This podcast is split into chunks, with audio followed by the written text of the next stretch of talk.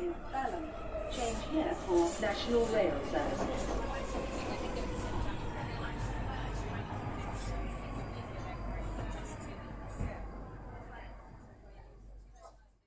Bine te-am regăsit în stația Londra. Eu sunt Manuel Cheța de la manuelcheța.com și tu asculti podcastul Un român în Londra.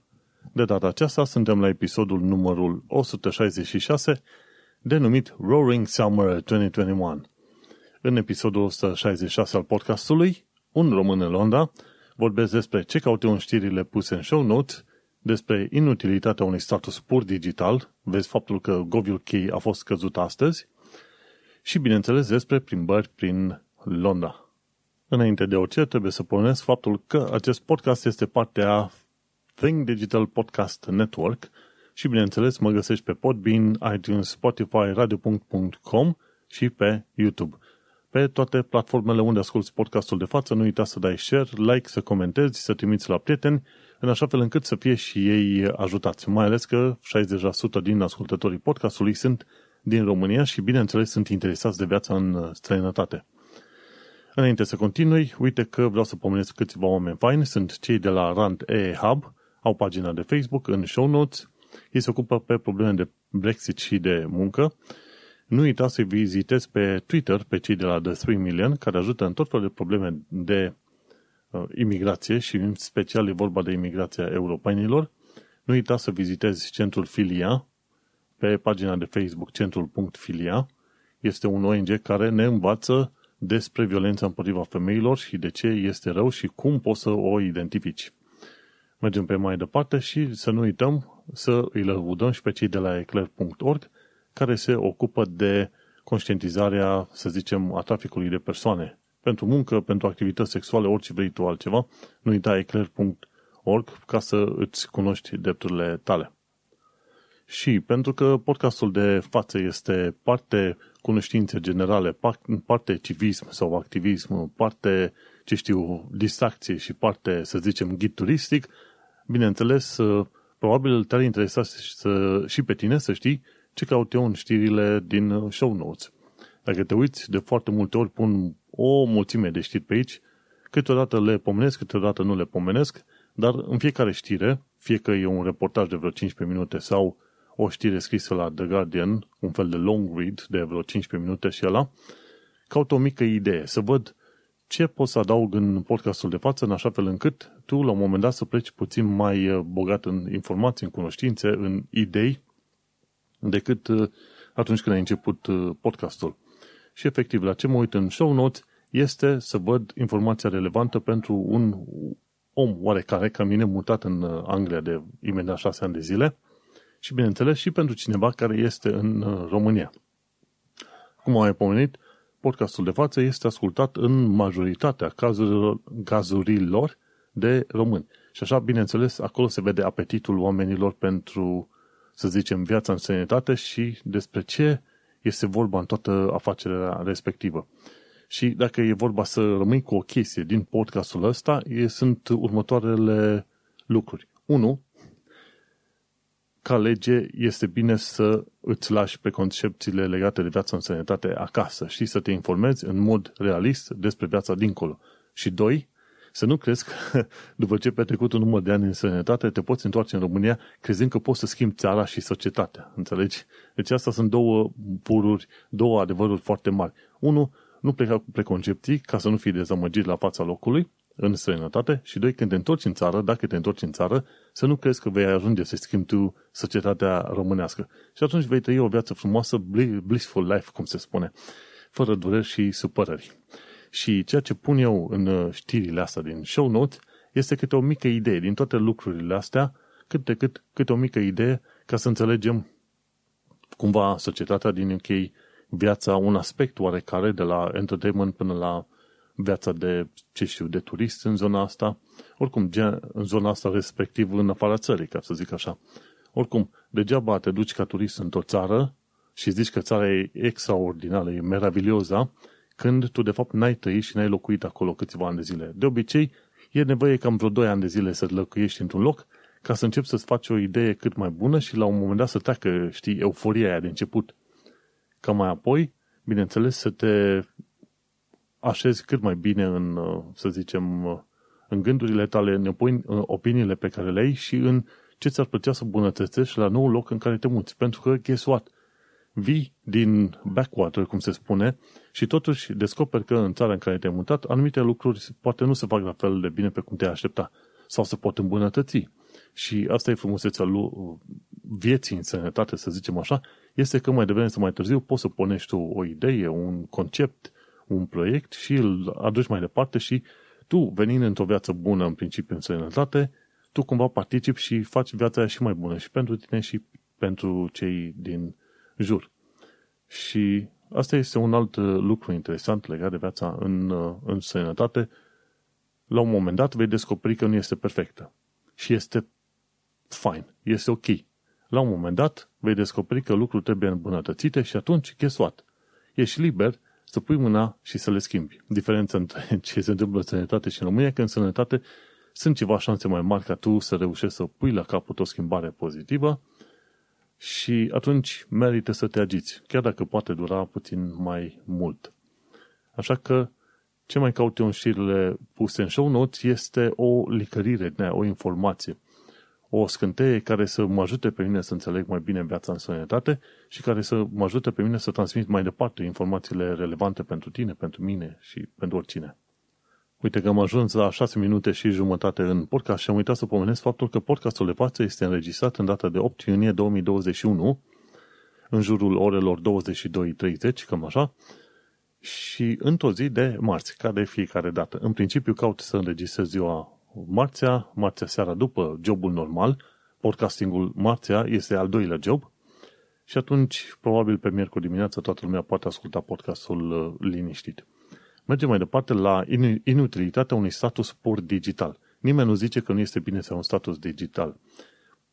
Și aici este vorba de setul status. Dar problema este că din când în când site-urile nu funcționează, din când în când nu ai internet, din când în când tehnologia pe care o folosești nu merge, respectiv telefonul este stricat sau computerele sau rețelele interne, externe sunt stricate. Și uite cum s-a întâmplat astăzi, un uh, CDN foarte mare, folosit de foarte mulți oameni de pe planeta asta, numit Fastly, a picat. Și dat fiindcă acel CDN a picat, timp de câteva ore, o mulțime de site-uri din lume, printre care și GovUK, pe care îl folosești ca să vezi statutul digital, era picat și ăla. Și ce se întâmpla dacă în momentul respectiv tu aveai nevoie să faci o aplicație la bancă, trebuia să te angajezi, să-ți verifice pentru NCS de detalii. Zice, nu putem să procesăm informația pentru că site-ul este picat. Și uite-te cum un status pur digital este în detrimentul fiecărui om. Dacă tot uh, mă oblig să trec prin pașii aia să îmi dai statusul, atunci măcar dăm și o foaie, un carton la mână, o, o chestie ordinară, orice, numai și numai să pot să arăt la angajare, la chirie, la bancă, în așa fel încât să nu trebuiască să stau cu stresul că banca poate nu are chef, angajatul de la bancă poate, sau landlordul nu are chef să caute pe internet detaliile despre mine, sau pentru că pur și simplu poate tehnologia nu merge. Și asta e un avenue, cum se zice, o metodă prin care un european oarecare poate fi discriminat pentru că la un moment dat omul respectiv cu care colaborezi nu vrea să piardă timp pentru tine, zice, mă, mai degrabă mă duc cu altul care are într-adevăr un asemenea document fizic decât să-mi pierd timpul să fac verificări pentru tine. Și asta e frica cea mai mare legată de un status pur digital. Și frica asta, bineînțeles, a ieșit în evidență tocmai astăzi, când ore întregi, multe site-uri care foloseau CDN-ul Fastly au picat, inclusiv GovUK. Așa că ei, nu ei. Așa că ai tras lozul necâștigător. Și asta e un fel de imagine, o, un fel de prezicere a ceea ce o să fie pe viitor, când o mulțime de oameni o să aibă nevoie să-și folosească statusul, statutul ăsta, să verifice statutul în, pur, în format pur digital. Ca idee, uite, ce ar putea fi măcar să se facă o aplicație în care tu să o, pe care tu o să o poți prezenta la tot omul. Uite mă, asta e aplicația de ID de settle status, am fost verificat, uite, am un ID unic, verifică pe ID-ul ăsta e unic, asta e fața mea, vorbește cu home office dacă într-adevăr vrei mai multe detalii. Și măcar așa, măcar să fie un status în aplicație, dar nu ceva care să te oblige să mergi pe web. Și asta, bineînțeles, înseamnă că mai devreme sau mai târziu va trebui să iei cetățenia. Vrei, nu vrei, va trebui să iei cetățenia ca să fii acoperit de orice fel de probleme. Și cam asta este și sfatul meu. Bineînțeles, regula generală pentru mine nu s-a schimbat. Am zis că dacă stau mai mult de 2 ani în UK, voi sta până la urmă să îmi iau și cetățenia și, bineînțeles, să-mi fac mai departe viața pe aici, pentru că înseamnă că după 2 ani, cumva m-am convins că îmi place în locul ăsta.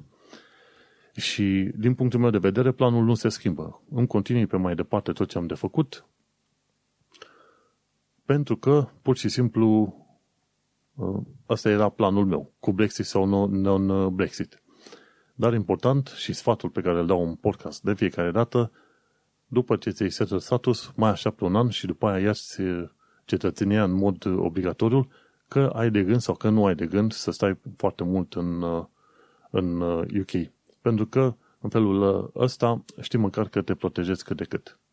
Și uite că acum, după ce am avut rantul ăsta cu inutilitatea unui status pur digital, hai să discutăm despre chestiuni pozitive, respectiv plimbări prin Londra. Chiar la un moment dat am pus la viața în Londra în sănătate că poți să vizitezi Gaia la Royal Naval, Naval, Naval, Naval College, undeva în uh, zona Greenwich, chiar acolo unde e Cathy Ark, la Royal Naval College poți să vezi globul pământesc, este un glob enorm cu diametru de vreo 10-15 metri, ceva de genul ăsta, luminat din interior și este super mișto. Și mi se pare că este gratuit după anumite ore și dacă nu, este chiar uh, ieftin biletul dacă trebuie să-l plătești la un moment dat. Nu mai știu exact cum era. Important este că, uite, dacă ai chef de plimbări în perioada asta, de ce nu, du-te la Royal Naval, Naval College și vizitezi expoziția Gaia cu pământul respectiv. Și bineînțeles, dacă tot e vorba de plimbări prin uh, Londra, poți să te duci, bineînțeles, și în tot felul de parcuri. Mi-e doar să vizitez zone ca Richmond și Kingston. De ce? Pentru că în zona respectivă Tamisa este curată. poți să vezi până la fundul Tamisei și este apă clară și curată. Undeva după Battersea încolo este un dezastru total și Tamisa arată într-adevăr murdară, pentru că asta este. Mult, mult gunoi din canale nimerește direct în Tamisa și atunci este foarte urâtă. Cum am mai zis, dacă vrei să vizitezi în perioada asta, nu uita să vizitezi COVID Memorial, 150.000 de inimi roșii pictate cu creta pe zidul de vis-a-vis de Westminster Palace. Și bineînțeles, în perioada asta, ce este foarte fain de vizitat este Green Chain Walk. Practic, sunt tot felul de cărări din astea verzi, prin parcuri, pe, pe lângă parcuri, lungi, mi se pare că merge până la vreo 70-100 de kilometri, undeva prin sudul Londrei. Și dacă faci un segment din asta de 10-20 de km pe weekend, în câteva săptămâni de zile ai acoperit tot Green Chain Walk și este foarte, foarte simpatic. Așa că, uite, în perioada asta poți să faci o mulțime de plimbări din astea. În principiu, așteptăm undeva perioada de aproape de jumătatea lui iunie, cam încă o săptămână, weekendul ăsta, ca să putem ieși mai cu curaj în uh, plimbări. De ce? Pentru că am fost și noi vaccinați acum vreo două săptămâni și puțin. Așteptăm să treacă acele trei săptămâni când, într-adevăr, ne permitem să mergem pe mai departe. Și să, eventual, să intrăm într-un pub dacă, pub dacă avem nevoie sau un restaurant, pentru că dacă ai fost vaccinat măcar o singură dată, ai cu mult mai multă protecție decât atunci când nu ai fost vaccinat deloc. Așa că nu uita, important lucru este că vara asta, chiar i-am și spus numele, Roaring Summer 2021, după ce oamenii au suferit o mulțime din cauza bolii și din cauza statului izolați în casă, un an și imediat jumătate, cam, cam pe acolo ne ducem, o să fie Roaring Twenties, așa se spune, cumva se repetă situația de acum 100 de ani de zile, când lumea era nebună și vrea să scape de primul război mondial, de amintirile primului război mondial și au trecut pe un shopping spree uh, nebunesc, uite că acum ne putem bucura de un fel de Roaring Summer 2021, ca să zicem așa, după ce reușim să ne vaccinăm. Așa, bun. Și atunci putem să vizităm locuri. O altă chestie foarte faină, nu numai în Londra, poți să te duci să vizitezi lucruri mai puțin întâlnite și mergem pentru vizitat și în Glenelg, undeva în vestul Scoției, unde mai există singurul feribod din lume care are o placă rotativă. poți să duci cu feribotul respectiv numai vreo șase mașini din o parte în alta, dar e interesant că odată ce ai ajuns pe malul celălalt, platforma se rotește și mașinile pot coborâ din ea. Nu e mare lucru, dar ca plimbare, dacă vrei să vezi Scoția, bineînțeles, merge să te duci până în zona Glenelg. Bineînțeles, în planul nostru de plimbări, probabil anul ăsta, bineînțeles, vrem să vizităm și Scoția și Wales, pentru că sunt locuri foarte faine de vizitat și într-o parte și în alta. În Scoția avem un coleg de muncă și atunci poate mergem pe la el în vizită, să ajung și undeva prin Sheffield, unde mai am un prieten, să ajungem și în Snowdonia, prin Wales, bineînțeles și probabil în Irlanda de Nord, și mai ales, dat fiind că coronavirusul ăsta este periculos și circulă, nebunește prin toate locurile, deocamdată mai toate țările sunt în uh, pragul galben sau roșu și asta înseamnă că în principiu britanicii nu o să aibă chef să meargă în Europa și nici europenii nu vor avea chef să vină în UK. Așa că mai toată lumea va sta undeva prin zona UK-ului, adică oamenii din UK, britanicii, se vor plimba tot prin UK în anul ăsta, pentru că ești cam limitat când e vorba de plecat oriunde în altă parte din lume, ca să zic așa.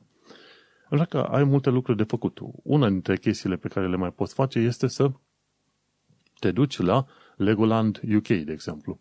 Nu te costă extraordinar de mulți bani și este interesant așa ca un parc de distracție. Bineînțeles, te poți duce la goape.co.uk, ceva de genul ăsta, și te duci la parcul de aventuri, de distracție. Numai că la parcurile respective te dai și cu tiroliană și cu ce vrei tu alte chestii, trebuie să te duci cu burta goală și să nu fi băut prea multe lichide. Așa, doar, doar zic și eu. Așa că, uite, în perioada asta ai destul de multe de, de făcut și, bineînțeles, poți să, să vizitezi și să te bucuri de locuri.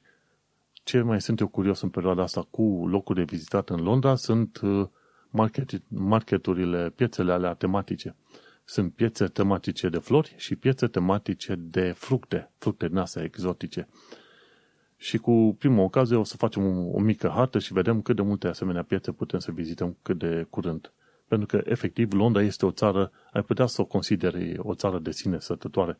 Are aproape 50 de km în diametru și, cum am mai repetat de multe ori, cifrele astea, ci că undeva sunt pe la vreo 6500 de pub-uri, 3500 de restaurante, 10-20 de mii de fast food-uri și, bineînțeles, multe alte lucruri pe lângă pe care le poți cunoaște sau vizita, așa că aproape oriunde te duci în Londra, în orice borough, poți să vezi chestiuni interesante de vizitat. Și dacă vrei să mai vizitezi iarăși ceva foarte fain, te poți duce la St. Pancras, unde am fost noi și am făcut o plimbare de curând, de la St. Pancras te duci pe Regent's Canal, te duci pe marginea canalului până la Camden și de acolo te duci pe mai departe la Regent's Park și acolo te plimbi în Regent's Park, care este foarte mare și foarte păinuț parculețul ăla. Așa că, uite că deja ți-am dat o mulțime de idei de zone de vizitat. Hai să lăsăm zonele de vizitat, să mergem pe mai departe, ci că învață limba engleză și cultura britanică. Hei, aici am un uh, singur link, ci că 5 sfaturi legate de o exprimare mai profesională. Când ești la muncă, de exemplu. Importantul lucru nu este să vorbești repede în limba engleză, ci să vorbești mai încet, ca oamenii să te înțeleagă. Decât să vorbești repede și prost, mai bine lent și bine. Important este să ai uh, propoziții directe. Acum nu mai știu exact ce exemplu a dat în filmulețul respectiv, dar pot să mă uit uh, mai exact. Slow down, așa, zice, ok, să nu spui ceva de genul Can you please hand in this report by Friday? Ci să zici mai degrabă uh, Please hand in this report by Friday. Deci poți să faci un request, dar poți să fii și politicos și de obicei termenul de please e folosit foarte des. Așa, trebuie să ai grijă la intonație. De exemplu, limbile astea ca rusă, română sunt puțin cam greoaie sau te zgârie puțin pe creier dacă ești britanic. Așa, așa, așa ești recunoscut ca este european, știi, că ai accentul ăla puternic. Pe când uh, în englezul are un accent mai simpluț, cumva silabele de la finalul de cuvânt nu sunt pronunțate cum trebuie și intonația începe prima oară, ai accentul pus pe prima silabă și după aia, ca intonație, undeva spre finalul cuvântului, câteodată crește. Ridici, ridici în frecvență. how are you? Ceva de genul ăsta. Nu știu să explic foarte bine. Dar uh, e intonația puțin diferită față de limba română. Evită cuvinte sau sunete de umplutură, decât să zici uh, sau au or, sau ceva de genul ăsta, mai bine faci o pauză, îți culegi gândurile și pe aia continui mai departe să povestești ce ai de povestit.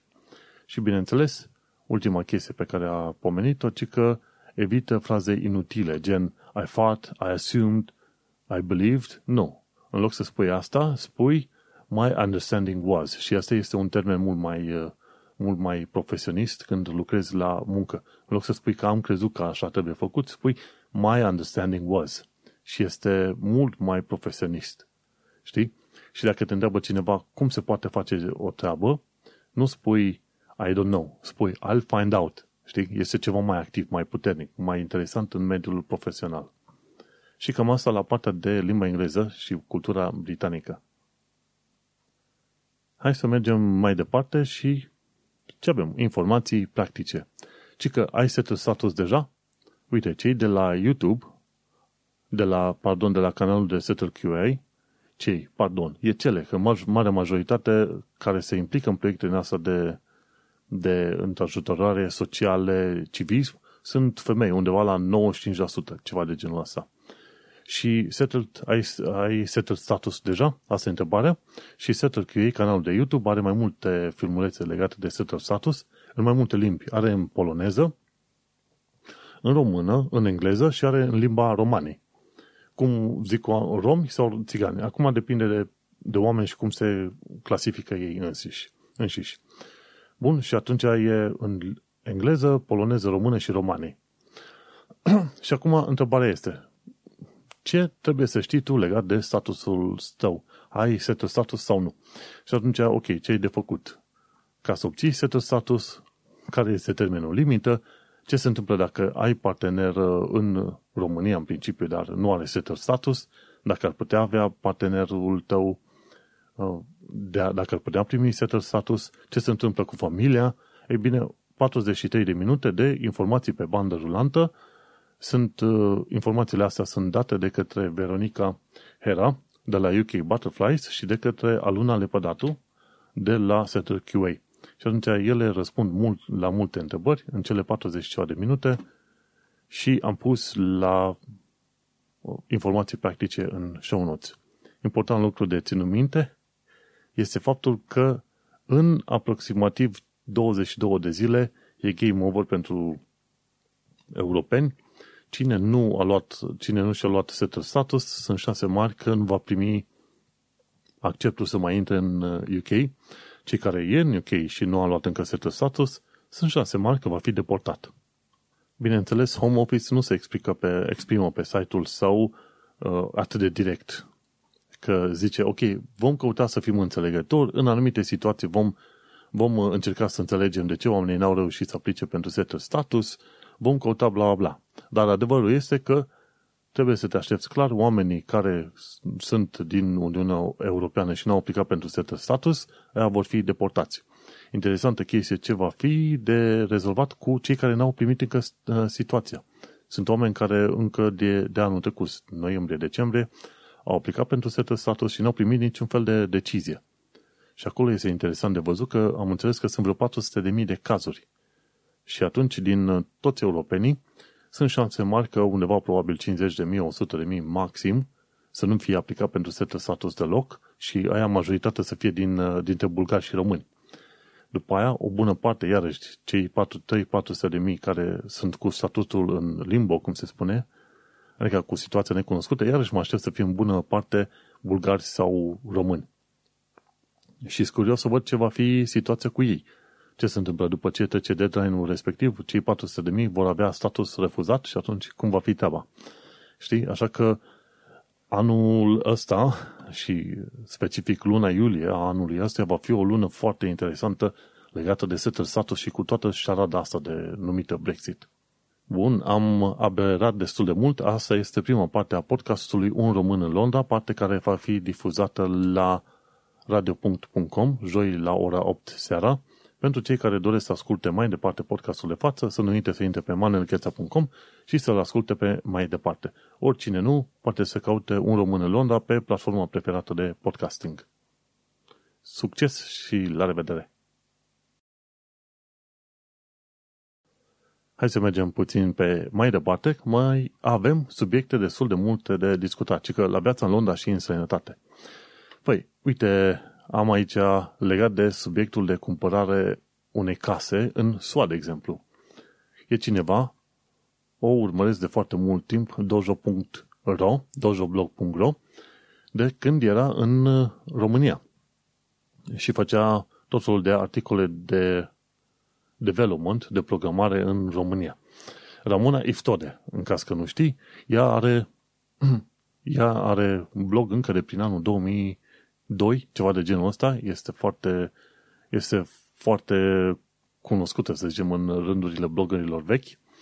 Așa, bun. Și Ramona Iftode, în, împreună, bineînțeles, cu soțul, a reușit să-și cumpere o casă în America. În America, însemnând SUA, și în SUA însemnând undeva la, mai la nord de, de New York. Și acum a explicat, undeva în zona Jersey. Jersey puțin mai, la, mai pe lateral, dar după aia și mai la nord. Și a reușit să cumpere o casă undeva cu vreo 230.000 de dolari, bineînțeles prin ipotecă, pentru că e cam greu să faci jos de bani aia în mână. Și a explicat pașii și întâmplările pe care le-a avut. În principiu, dacă vrei să-ți cumperi casă în America, în primul și primul rând trebuie să ai un mortgage broker, broker și, bineînțeles, trebuie să ai și un uh, broker din ăla care să te ajute cu cu casele, cu verificarea. Nu știu dacă același mortgage broker se duce cu tine cu casa, încă n-am uh, înțeles prea bine, dar trebuie tot un broker din asta de, să zicem, de case. Un agent din asta care să te ajute la verificarea caselor și cumpărare și așa mai departe. Ideea este că tu ai nevoie, la un moment dat, de către un om care este expert. Să te lași numai în propriul tău, propria ta energie și propriul tău uh, creier, nu este tocmai util pentru că, guess what, ăștia care vând case, o bună parte dintre ei pot să fie destul de șmecheri și atunci nu sunt uh, foarte atenți la ceea ce e de făcut tu. Până la urmă, uite că a reușit să cumpere o casă, se, a pus și o poză cu casa respectivă, e măricică, e în stil american, bineînțeles, cum știi tu, acolo n-au probleme cu spațiul, cum e aici în Marea Britanie. Aici în Marea Britanie te bucur dacă până la urmă pui mâna pe o garsonieră de 40 de metri pătrați. Acolo, într-adevăr, uite că au găsit o casă frumușică. Dar toată chestia asta a durat vreo 14-5 luni de zile, mulți nervi, multe călătorii, ore întregi de mers încolo și încoace pe drumuri, Adică o, o durere extraordinar de mare. Dar este important de văzut că, uite, români de succes în sănătate își fac o viață, continuă, își mod mai departe de drumul lor. Felicitări și mergem pe mai departe. Uite, o, o australiancă acum a povestit despre cum este procesul de a cumpăra o casă în UK. Și bineînțeles, în UK e cam greu să-ți cumperi o casă fără să apelezi la un avocat și atunci ai nevoie de un avocat mi se pare că se numește procesul conveyancing, ceva de genul ăsta. Și ai nevoie de un avocat să te ajute în tot procesul ăsta, pentru că sunt un milion de verificări de făcut, în uh, tot felul de locuri în care nici nu te-ai gândi, ei știu deja cu ce se mănâncă toată treaba asta, îți trebuie și un financial advisor să te ajute să-ți iei un uh, credit ipotecar și cine știe ce îți mai trebuie la un moment dat să mai ai niște uh, specialiști în diverse domenii nu este tocmai ușor și procesul, bineînțeles, poate să dureze destul de, de mult când e vorba să cumperi casă în UK. Nu. Și am pus un link în viața în Londra și în sănătate. Important este că, uite că se poate, în sănătate poți să te duci să ai o viață foarte bună. Și cam asta la viața în Londra și în sănătate. Cred că avem nevoie de mult mai multe cazuri și situații în care să vorbim de cazurile pozitive de români în sănătate cunoaștem un grupul nostru de prieteni, o femeie care a deschis până la urmă două firme. Cunoaștem pe altcineva care e implicat în tot felul de proiecte în de voluntariat și a deschis și a condus proiecte super faine. Adică oameni de succes, oameni care au făcut un lucru extraordinar mutându-se în sănătate, nu s-au pe tânjeală și au zis, ok, am deja viața bună în sănătate, nu are rost să mai agit. Nu, oamenii ăștia, oameni cu energie enormă și cu un uh, gând așa de expansiune, de, de creare, un gând creativ, ca să zic așa. Și probabil că este bine să se facă ceva mai mult marketing pe chestia asta, să se discute mai des despre oamenii care fac lucruri utile în sănătate și care au și succes. Că, bineînțeles, de lucruri negative auzim foarte, foarte mult. Și, în principiu, când este vorba de România ca marketing în sănătate, gândește-te ce sunt hoți și rele și infracțiuni și, în anumite cazuri, ce știu, ce mai auzi, știri negative. De ce nu ai avea și mai multe știri pozitive despre români? Și atunci, de ce nu, cât de des poți, e bine să promovezi și lucruri faine pe care le auzi despre români în sănătate. Hai să mergem mai departe la unul dintre subiectele noastre preferate, desigur, și adică este COVID-19. De data asta este un subiect ceva mai scurt, pentru că n-am pus foarte multe linkuri, nici nu a fost nevoie. Vorba aia, îți aduce aminte cum a fost pe vremea COVID? Mă gândesc că îți aduce aminte și cred că ce vor dori foarte mulți oameni să facă este să uite cât mai urgent. Bineînțeles, nu discutăm de zone cum e India, ca unde este un dezastru extraordinar, dar bineînțeles nu discutăm nici de zone ca România, în care și acolo ar fi trebuit să moară mult mai puțin oameni decât au murit deja. Dar pentru că majoritatea oamenilor care au murit și în România sunt vârstnici, au, au tot au fost cu cu vederea. Lasă că oricum murea. Cam asta era, cam asta e gândul multora. Dar gândește-te, fiecare om care a murit e o situație care probabil nu trebuia să se întâmple. Bun, în UK, uh, ci că sunt 376.000 de oameni cu long COVID. Și long COVID înseamnă că au efecte la 6 luni de zile după ce au avut uh, boala COVID. Așa că un lucru interesant, chiar dacă ai long COVID, nu contează, poți să faci vaccinul. Sunt oameni care după ce au făcut vaccinul anti-COVID, au scăpat cumva de oarece simptome din asta de long COVID. Așa că nu, chiar dacă ai avut boala la un moment dat, asta nu înseamnă că nu poți să faci vaccinul. După un anumit timp, după ce ai avut boala, poți să faci în mod liniștit uh, vaccinul. O chestie interesantă, deși e, pozi- e posibil să fie un false pozitiv, adică să credem că a fost, dar că nu a fost, ci că COVID era în Barcelona, în Spania, în martie 2019. A făcut ea niște analize și au verificat, uh, să zicem, uh, deșeurile din canalele din Barcelona și acolo ar fi descoperit COVID în perioada lui martie 2019. Dar uh, încă nu este foarte sigur, este nevoie de un studiu peer-reviewed să fie verificat și să primească recenzii de la comunitatea științifică, după care, într-adevăr, să se decide. Dar știrea asta a fost pusă de către chiar o universitate spaniolă, nu de oricine, un site oarecare, știi? Așa că sunt curios să văd dacă exista cumva COVID în Spania în, dom- în martie 2019, este foarte interesant. E ceva mai sigur că a existat COVID în perioada lui septembrie 2019 în Italia, pentru că au găsit coronavirus în, să zicem, în sângele multor pacienți care au fost verificați în perioada respectivă.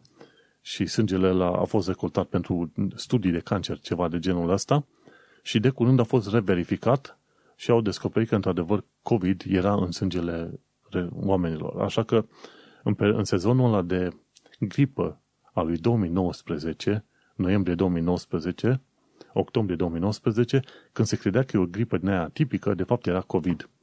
Gândește de câți oameni au murit în perioada respectivă și nu, nu au fost puși în uh, calcul. Bun, mergem mai departe. În UK au fost vaccinați 40,5 milioane de oameni până în momentul de față.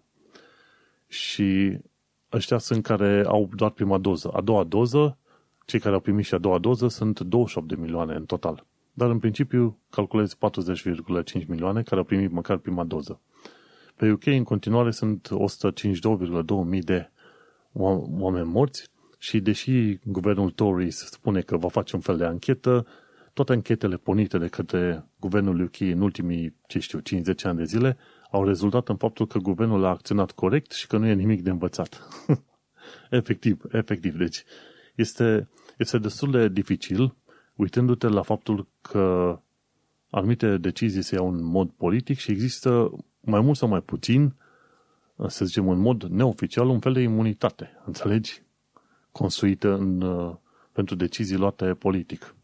Mi se pare că și în România, în Parlamentul României, pentru decizii luate politice, pentru voturi date pentru legi, așa, de orice fel, că bune, că rele, mi se pare că există imunitate.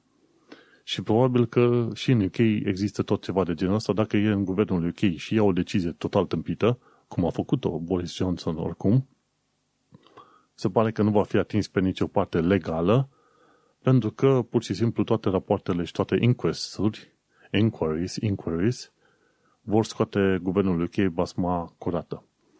Așa că 150.000 de oameni au, murat, au murit și știi cum, e, cum o să fie rapoartele alea?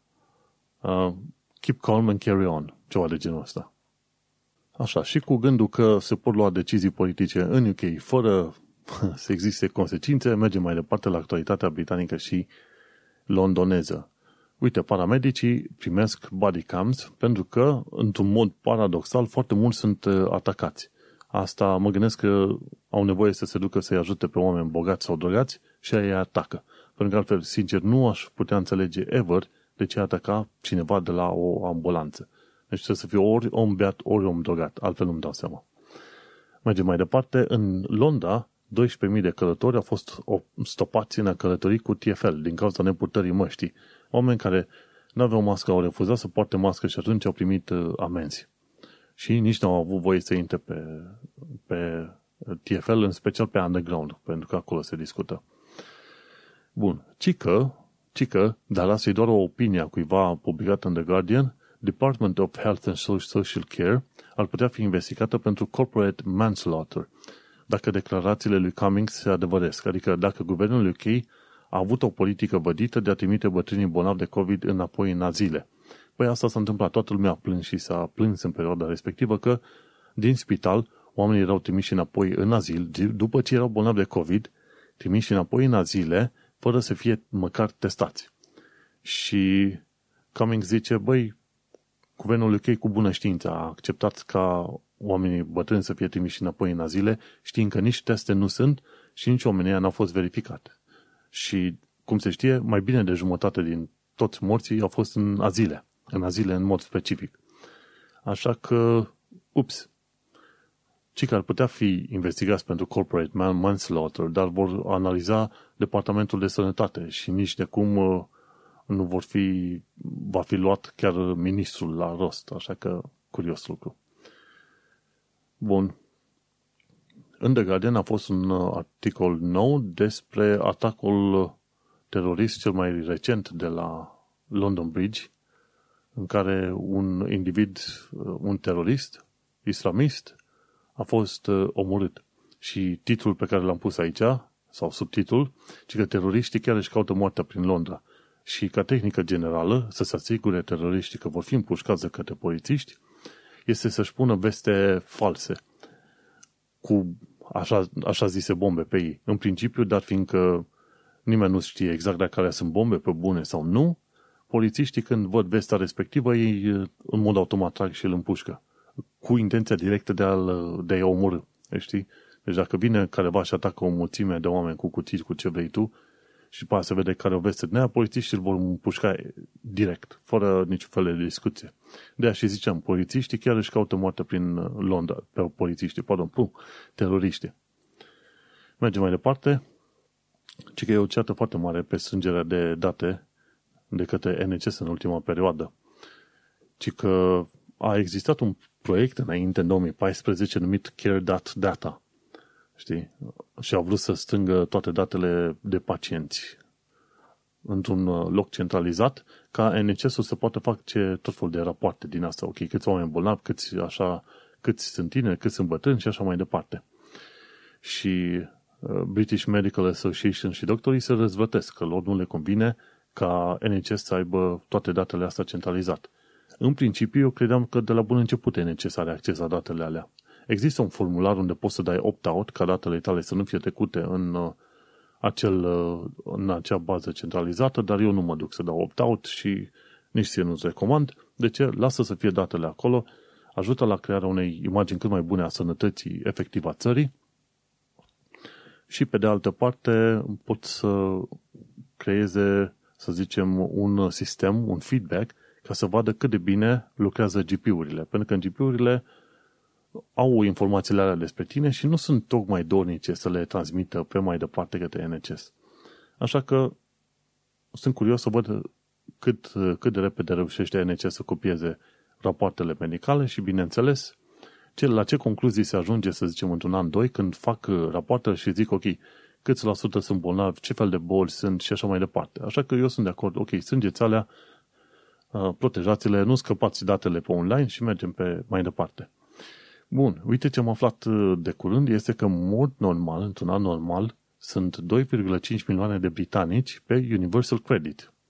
Și britanici britanici, adică cetățeni britanici pe Universal Credit. Știi? Ce să plângă ăștia? Băi, nu vrem imigranți pentru că nu vrem ca imigranții să intre pe, pe benefits, pentru că avem destui ai noștri, 2,5 milioane de oameni. Și pe vremea pandemiei au apelat la Universal Credit 6 milioane de oameni. O zecime din populație, efectiv. 6 milioane, de, 6 milioane din 68 de milioane. Ce este, ce am aflat apropo tot legat de pandemie, uite că Brexit a lovit, Brexit și pandemia au lovit foarte tare în industria Horeca și cumva industria Horeca se bate cu guvernul UK să aducă oameni, inclusiv din România. A fost la un moment dat o întâlnire politician britanic, s-a dus în România și a spus, mă, avem nevoie de muncitorii români. De ce? Pentru că pentru muncile grele, construcții și uh, ferme, agricultură, băi, românii sunt uh, tari. Mi se pare că și bulgarii sunt foarte puternici pe chestia asta. Alte țări, din alți oameni din alte țări, nu sunt foarte dornici să meargă la muncă de câmp. În niciun caz nu o să fie indienii, pakistanezii sau uh, africanii să-ți meargă dornici să lucreze pe munci grele pe câmp. În principiu, românii și bulgarii sunt foarte lăudați pentru muncile astea extraordinar de grele. Ce mai aflat de curând este că în Londra există o bătălie pentru fântâni arteziene. Și în principiu ce se întâmplă? Consiliile lo- locale, când fac, cum îi zice, repararea fântânilor arteziene, în loc să repare și țevile, ele betonează totul, consiliile alea betonează totul și atunci fântânile alea arteziene sunt transformate într-un fel de monument de beton, dar nu mai sunt fântânile arteziene de, care erau înainte, știi? Și ci că prin, prin secolul XIX erau sute de fântâni arteziene în Londra, de unde puteai bea apă foarte bine.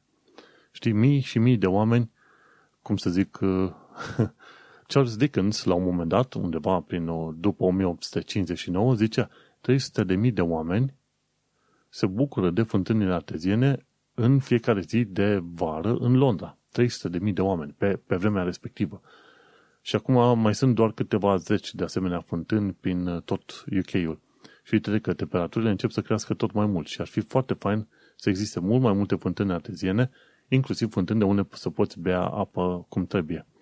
Și la un moment dat, în articolul celor de la The Guardian, cei de la Camden Council, Council se plângeau că e mult prea mult de plătit pentru o asemenea fântână, ci că, de exemplu, după ce te costă 400 de mii să o repari,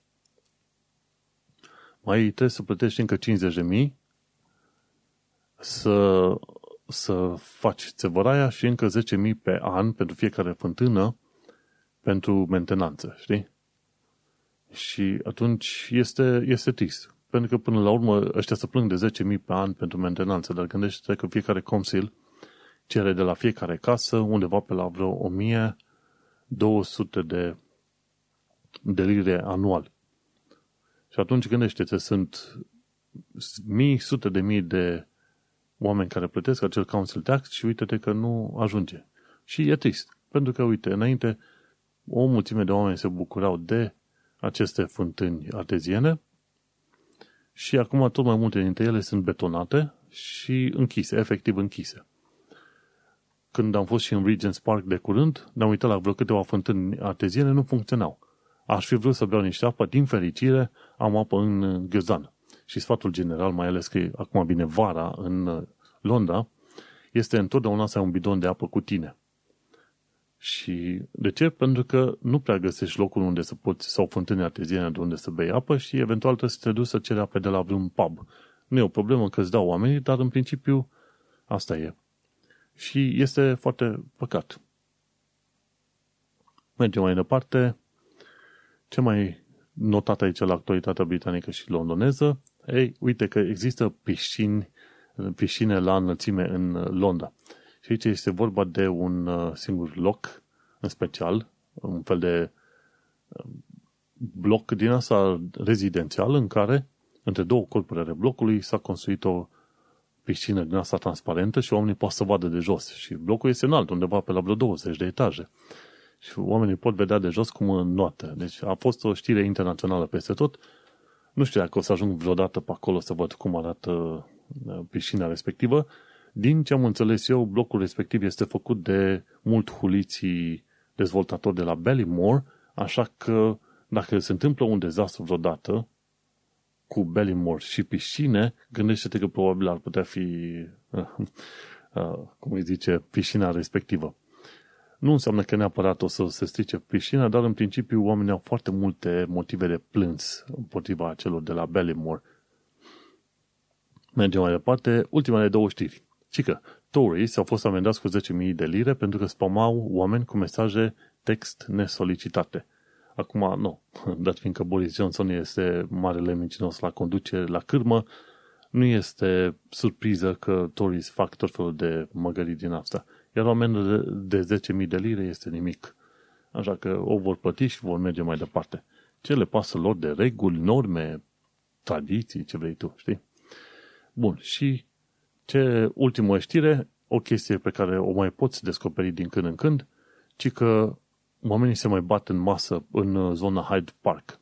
În Hyde Park te poți duce, este un parc extraordinar de fain, dar evită mulțimile. De ce? Pentru că acolo se mai duc și ăștia din găștile de cartier și se mai bat și pentru teritorii, se mai înjunghe, chestii din astea obișnuite de Londra.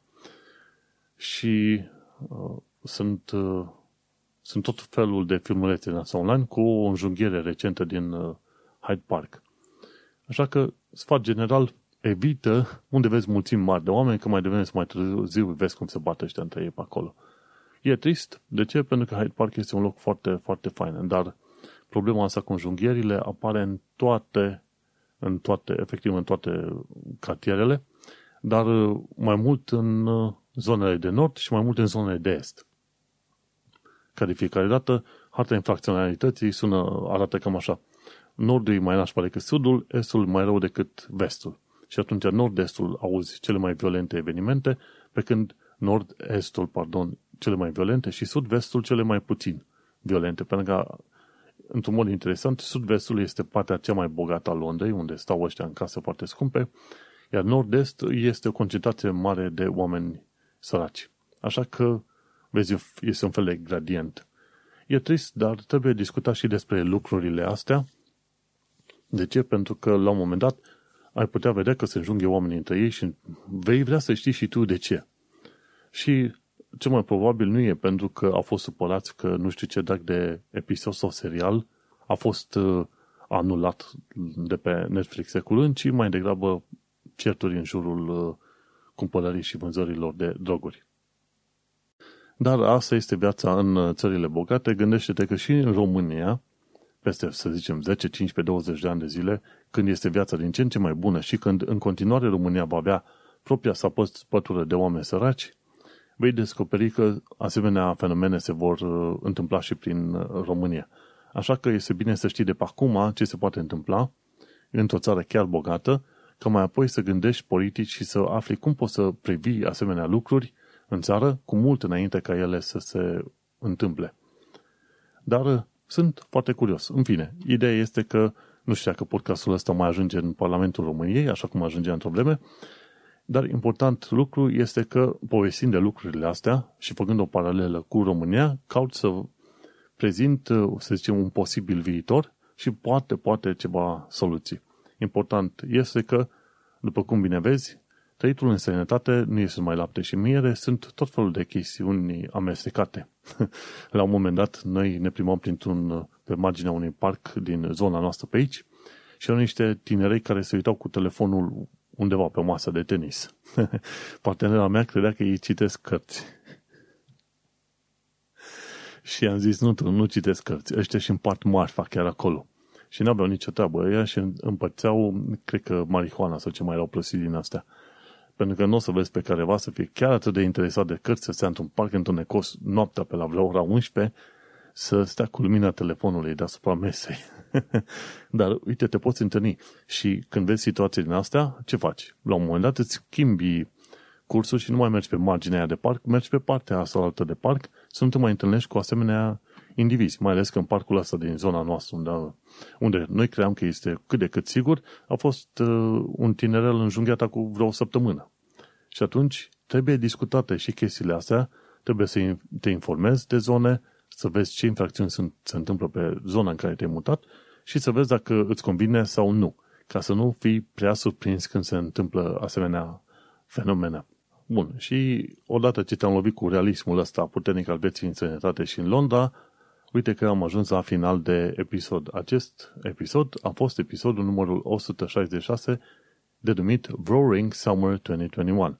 Și în episodul ăsta am vorbit despre ce caut eu în știrile puse în show notes, despre inutilitatea unui status pur digital și despre plimbări prin Londra. Eu sunt Manuel Cheța de la manuelcheța.com și tu ai ascultat podcastul Un Român în Londra. Ne mai auzim pe data viitoare. Pa! The next station is Balham. Change here for National Rail Services.